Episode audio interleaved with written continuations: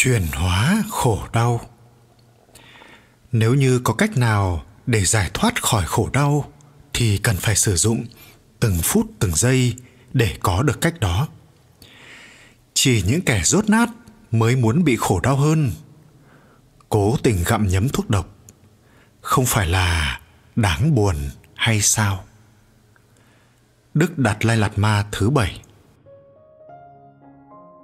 Ngày xưa ngày xưa hoàng tử của một ông vua ba tư được nuôi dưỡng cùng với con trai của tể tướng và tình bạn của họ đã trở thành huyền thoại.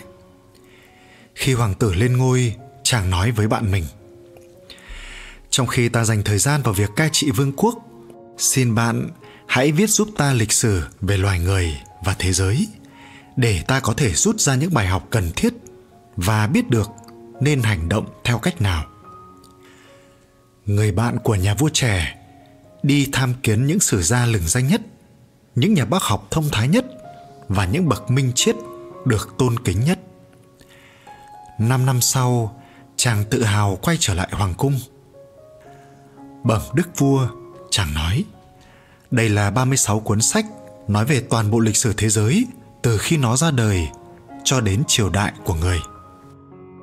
Những 36 cuốn kia à? Nhà vua kêu lên.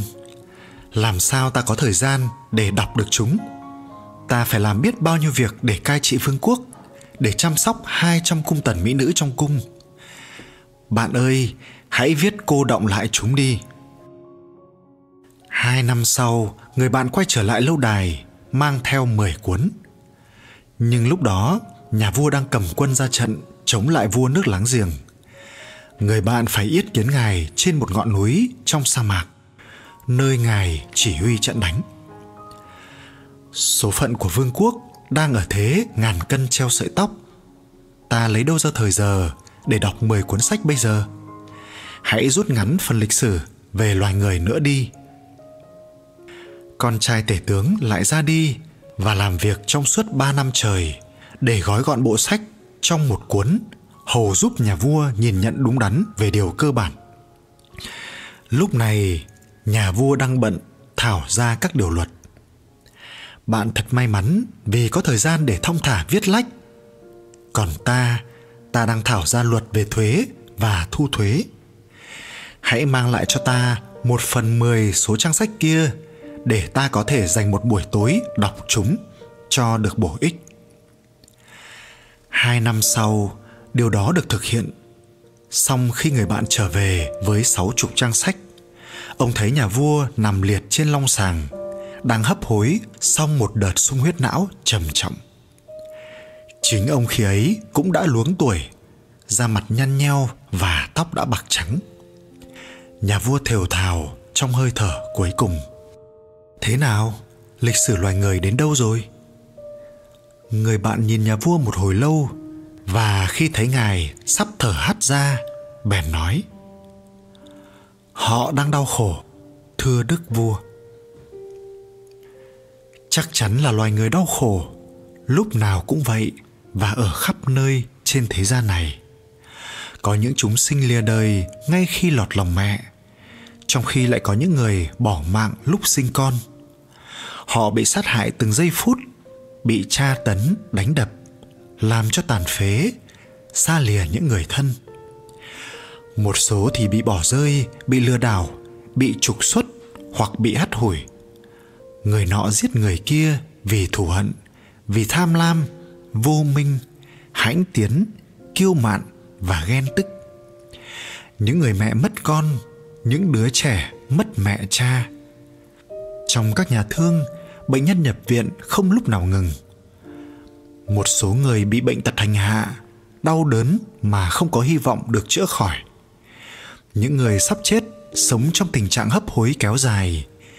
Còn những người sống sót thì kéo dài trạng thái tang tóc của mình. Một số chết vì đói, vì rét, vì kiệt sức. Số khác thì bị chết thiêu, bị đá đè lấp hoặc bị nước cuốn trôi. Thực ra điều đó không phải chỉ đúng với thế giới con người. Loài vật cũng giết hại lẫn nhau trong những cánh rừng, những sa mạc, những đại dương và trên không trung. Mỗi một giây phút, hàng vạn con thú bị người giết hại, băm chặt để đóng vào hộp. Những con khác chịu thống khổ triền miên dưới ách thống trị của các chủ nhân của chúng. Nào chuyên trở nặng nề, nào suốt đời bị xiềng xích, bị xua đuổi, bị cắn câu, bị sập bẫy, bị chết nghẹt bị hành xác để người ta lấy thịt, lấy xạ, lấy ngà, lấy hương, lấy bộ lông, lấy da, ninh trong nước sôi hoặc lột da tươi. Đây không phải là những ngôn từ đơn thuần, mà là thực tế gắn liền với đời sống của chúng ta, là cái chết, bản chất phù du của vạn vật và nỗi khổ đau. Dẫu chúng ta có cảm thấy choáng ngợp, bất lực trước biết bao khổ đau như thế. Nhưng nếu không dám nhìn thẳng vào sự thật đó, thì cũng chỉ là một thái độ bàng quan hoặc hèn nhát mà thôi. Bổn phận của chúng ta là phải thấy mình có liên quan mật thiết tới chúng, trong suy nghĩ cũng như trong hành động, và làm tất cả những gì có thể để giảm nhẹ những nỗi khổ, niềm đau đó. Các phương thức khổ đau đạo phật nói về khổ đang hình thành, khổ đang chuyển biến và tổng hợp các loại khổ. Khổ đang hình thành được ví như một trái cây sắp chín. Khổ đang chuyển biến giống như một món ăn ngon có tẩm thuốc độc. Và tổng hợp các loại khổ tựa như một khối u bị sưng tấy. Khổ đang hình thành làm ta chưa cảm nhận được. Khổ đang chuyển biến khiến ta cảm thấy khoan khoái lúc ban đầu, sau chuyển dần sang đau đớn tổng hợp các loại khổ, làm tăng đau đớn hơn lên. Đạo phật cũng chia ra ba loại khổ, hiện khổ khổ ẩn và khổ tàng hình. Khổ hiện thì ở đâu cũng thấy được rõ ràng, có nguồn gốc từ sân hận. Khổ ẩn thì bị ngụy trang dưới vẻ bề ngoài, vui thú, sảng khoái, vô tư, giải trí. Đó là cái khổ vì thay đổi có nguồn gốc từ tham lam. Ví dụ như người sành ăn, sau khi dùng một món ngon thì bị những cơn co thắt vì ngộ độc. Một gia đình đang quây quần bình yên trong bữa ăn dã ngoại thì một cháu nhỏ bị rắn cắn. Những người tham dự cuộc vui đang tưng bừng nhảy múa thì chiếc lán bỗng thình lình bốc cháy. Dạng khổ như vậy có thể xảy ra bất cứ lúc nào trong cuộc đời, nhưng lại không được nhận thấy bởi những ai dễ bị ảo ảnh bên ngoài đánh lừa. Những ai một mực cho rằng con người và vạn vật luôn luôn còn đó, không bị chi phối bởi quy luật vô thường, tác động lên mọi thứ. Cũng có dạng khổ ẩn dưới các hoạt động bình thường nhất, không dễ dàng nhận ra nó vì nó không lộ liễu như một cái răng nhức nhối.